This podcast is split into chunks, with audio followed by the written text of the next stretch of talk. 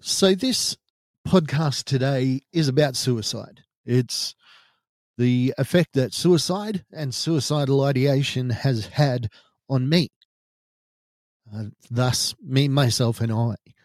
Over the next two weeks, though, I'm going to be talking about how suicide has affected me in other ways when other people have either attempted or committed suicide. Um, trigger warning. Today, we're going to be talking about suicide a lot. Welcome to Shattered the Podcast. sharing the lived experience of mental illness on A father, a mother. A family. Let's go. Let's go. Let's go. Let's go. suicide, me, myself, and I. I had never really contemplated or thought about suicide before I had a mental illness. It was something that was talked about a lot in my home simply because we were Christians trying to figure out what was a sin and what was not. Suicide didn't affect us. We didn't know anybody that had attempted to take their lives, or if they had, we had no idea. Um, none of us made an attempt. None of us even assumed that anybody in our family would ever make an attempt to try and take their life. Mental illness in our home was just not discussed. It was just one of those things that it didn't affect us, so we didn't worry about it. You know, it just one of those things. We didn't talk about tornadoes because they never affected us. We knew that they existed. We knew that they were around. We knew that they had an effect on people, but had nothing to do with us. So we could only ever speak about it in the abstract. Once I was injured after I survived an assault. Um, it was the straw that broke a camel's back. That's what a psychologist said. I had worked in an industry that was extremely violent for many years. I'd suffered many, many injuries. My body still carries a lot of scars, uh, quite literal scars, not figurative or emotional, like actual real scars on my body from this job. Bites, scratches, um, you know, uh, stabs, um, you name it. I've probably got a scar of it on my body somewhere. After the incident happened, suicide was all that I could think about. And it wasn't like I was, I'd wake up and I was, I was, you know, what am I going to do today? Oh, I might go to the movies. I might uh, think about killing myself and I might go pick up my wife and have lunch with her at work. It wasn't like that. It was you wake up in the morning, you can't get out of bed, you need to kill yourself. You wake up in the morning, you get out of bed, you're sitting on the side of the bed, trying to get the energy to move forward. All you can think is, why get up? Because all you're going to do is kill yourself. Suicidal ideation was taking over everything about me. Uh, in many ways, it became almost an identity um, just an internal one.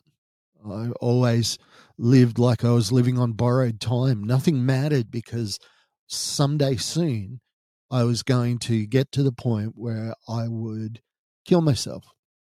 So I didn't think about the future, didn't think about the past, didn't think about anything. We now know that suicidal ideation is more than just a phase. We are well, scientists are trying to figure out if it's an actual disorder in and of itself. Because I got to tell you, I could not escape the thought of trying to kill myself for five years. Now, how did I get to that point? First, I had a mental illness. Um, before I was attacked, I'd shown signs of mental illness. I'd been depressed for what I now know to be dangerously long times, that I should have sought help, should have sought um, opportunities to find ways to better look after my mental health, but I didn't. I didn't until it became a crisis. When the thoughts first came, I felt massive hopelessness And as I said before, for me, depression actually hurts. It's um it's a weird thing to try and explain. I had a kid at a school the other day. He really nutted down into it and he's like, You said it hurts. How does it hurt? Does it physically do you feel a pain in your body like somebody pinches you? And I could only explain that it's the feeling of claustrophobia. Nothing's actually happening to you. Like I've been um, underground in caves where I've had to breathe in to scrape through rock ledges. Hated every second of it. But in your mind, you're feeling like the entire earth above you that's never moved in a thousand years is slowly crushing you.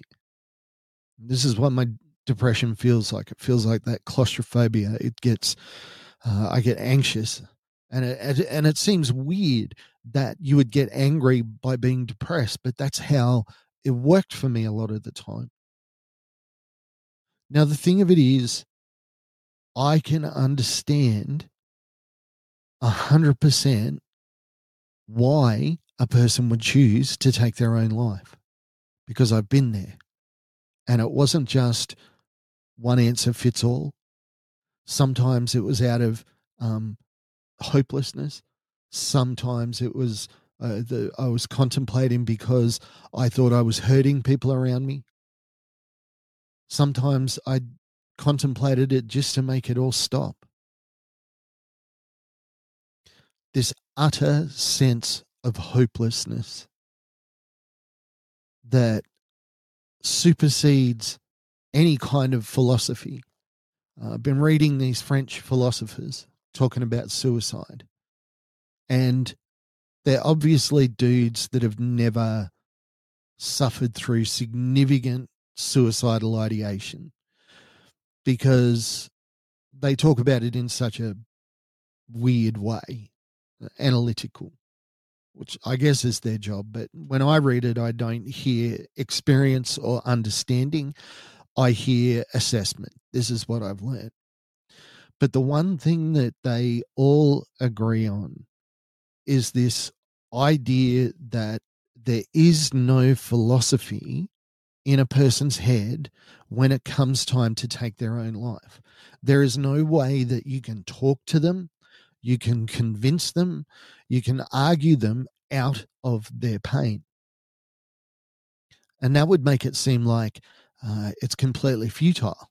Why, why would we try and stop anybody from taking their own life when we, you know, we're, we're, we're fighting an uphill battle? And honestly, that's why I'm talking to you today. I'm talking to you today to let you know that my mind was lying to me. It was only telling me half the picture. It was only telling me half the story. It was only letting me view life through my pain. I wasn't seeing reality.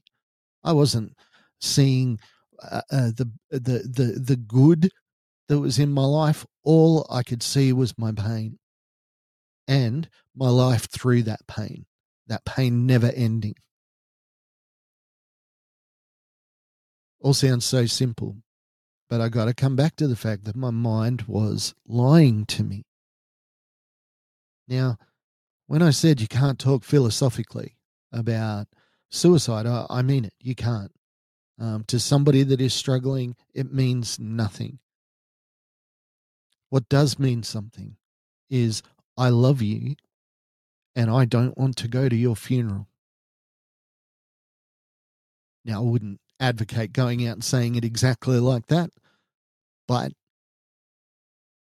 that's probably the only thing that makes a person hang on is this idea that there might be something better coming on.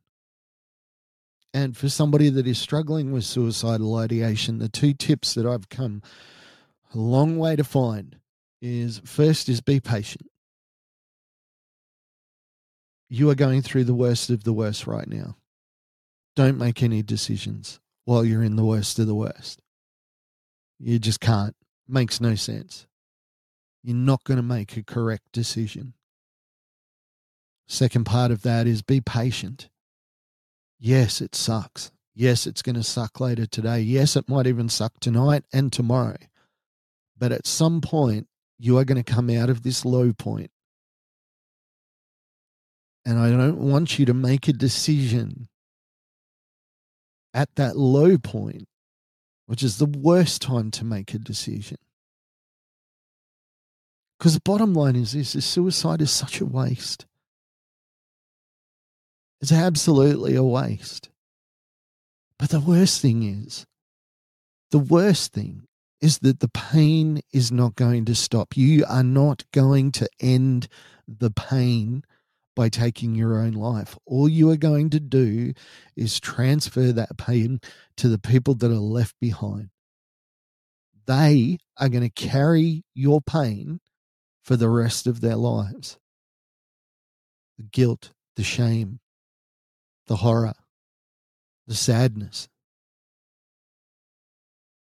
It's never going to go away for those people. Whether you feel it or not, it is never, ever going to go away for them. Hey, next week, we're going to talk about suicide. Uh, me, myself, and my mate who took his own life. Going to talk about how that affected me. Um, said it before, I will say it again. Please stay another day. And if you know somebody that is struggling, you aren't going to be able to argue them out of a decision to take their own life, but you can love them out of it. And that's what I hope you'll do. Be patient, be kind, be loving, be persistent, but let them know that they are important. They are important to you. Sometimes it is the best and only thing you can do. Hey, I want you to try now to have a great week. Let's beat suicide, eh? Why don't we try? Why don't we give it a try? Let's not be ashamed. Let's stop hiding it. Let's try. Let's try and beat suicide. Have a great week, everybody. Bye for now. Thank you for listening to Shattered the podcast. I'd like to thank our producer, Meredith Brosnan, our executive producer, Torian Lau, and the band Adelaide for allowing us to use their song as our theme. Go to shatteredthepodcast.com for more information.